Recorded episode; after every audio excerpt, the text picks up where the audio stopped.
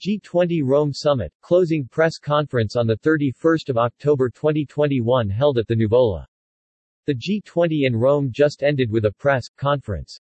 eTurboNews Italy correspondent Mario Masciullo attended.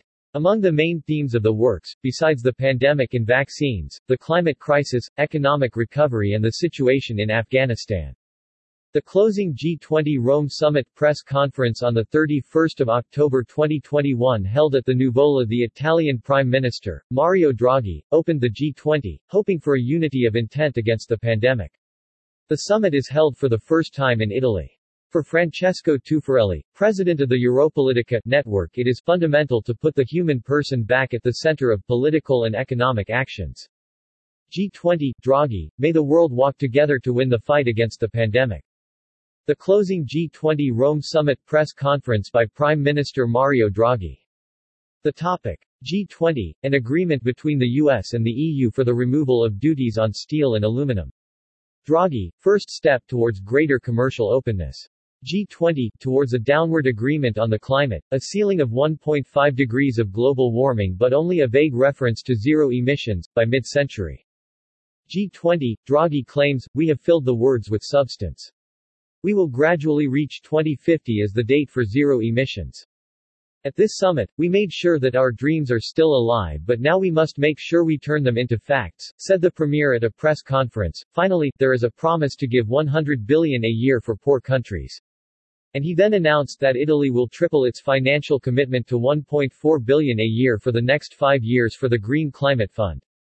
The Prime Minister then goes into the specifics of the results obtained, explaining that we have committed considerable resources, we have kept these commitments and we have ensured that our dreams are still alive and are making progress. We will be judged for what we do, not for what we say, he added, echoing the words of several leaders. And he then promised, we are proud of the results obtained at the G20 but this is only the beginning. Draghi, 100 billion from G20 for poor countries on climate. The G20 was a success. The Prime Minister, Mario Draghi, has decided to evaluate the summit that has just ended in Rome on the climate emergency. A summit that, he says, has brought several benefits, even if, it was not easy. Among these, the PM cites the reform of international taxation, that we have tried to do for years without success, the limit of 1.5 C degree of average global warming that, improves the Paris agreements, in addition to, having brought some countries skeptical of common positions on decarbonization, with clear reference to Russia and, above all, China. The first success that Draghi wants to underline is the maximum limit of the rise in global average temperatures, set at 1.5 C degree. In terms of climate, for the first time, the G20 countries have committed to keeping within reach the goal of containing warming below 1.5 degrees with immediate action and medium-term commitments, he said at his final press conference. Adding that public funding for the construction of new coal plants will not go beyond the end of this year. But the issue of zero emissions and the resistance shown by China and Russia, which did not accept the 2050 deadline, projecting the goal to the next decade 2060, where the main theme of the questions posed by journalists to Prime Minister Draghi who, however, is said satisfied, even showing himself surprised by the openness, according to him, shown by the two governments. From China until a few days ago I expected a more rigid attitude, there was the desire to grasp a language more oriented towards the future than the past added Draghi Russia, and China have accepted the scientific evidence of the 1.5 C degree, which involves very considerable sacrifices, are not easy commitments to keep.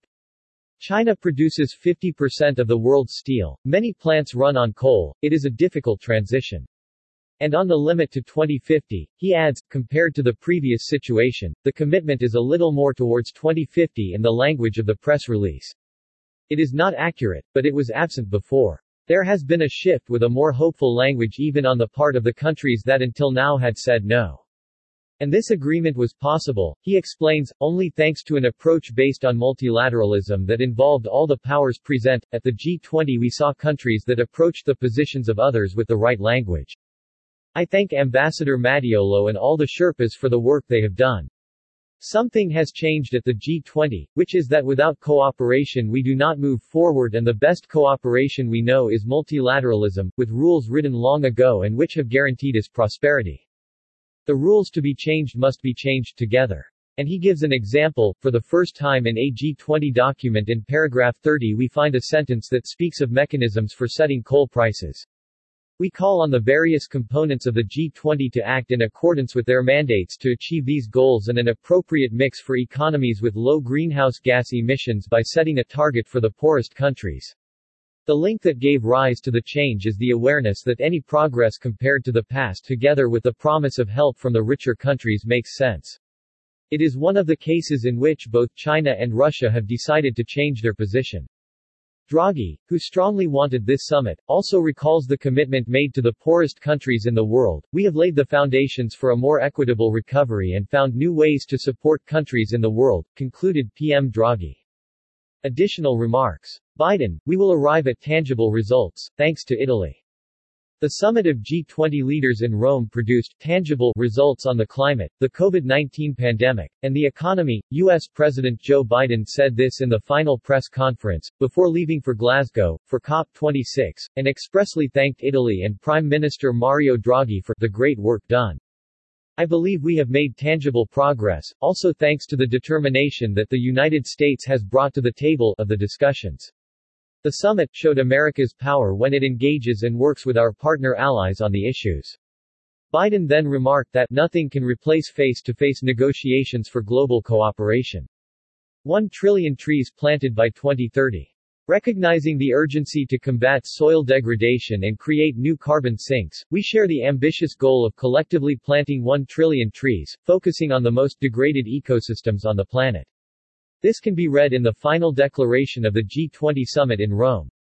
We urge other countries to join forces with the G20 to achieve this global goal by 2030, including through climate projects, with the involvement of the private sector and civil society, reads again. Johnson, if Glasgow fails, everything fails. I'll be clear, if Glasgow fails everything fails. British Prime Minister Boris Johnson said this with reference to COP26, at a press conference at the end of the G20 in Rome. We have made progress in this G20 but we still have a way to go, he added. We knew haven't talked for some time. Draghi Erdogan thaw in the first handshake at the G20. A comment from the Huffington Post. From the G20 in Rome, we expected more responses and concrete actions on the front of the fight against the climate crisis. We are disappointed with the climate pact signed today. This is an agreement that formalizes what has already been acquired in the past, without providing for concrete commitments on climate finance, starting with Italy which has not put on the table its fair contribution at least 3 billion euros a year for a total of $100 billion promised six years ago in Paris as a collective commitment of industrialized countries to help the poorest in climate action. In short, at the Nuvola Rome, the G20 essentially discovered hot water in the fight against the climate crisis. Now the hope is that in Glasgow, where COP26 opens today, the greats of the planet will be able to find an agreement to reach an ambitious new climate agreement capable of keeping the 1.5 degrees Celsius target alive of the Paris Agreement signed in 2015, but also to accelerate adaptation to climate change, cope with the losses and damage of the communities most affected by the emergency, but also and above all adequately finance the action of poor countries and complete the rulebook, i.e. the implementing rules of the agreement, to finally make it operational. Agreement on trade in Afghanistan. Distances on Libya. Turkey brought a biography as a gift to sign the peace.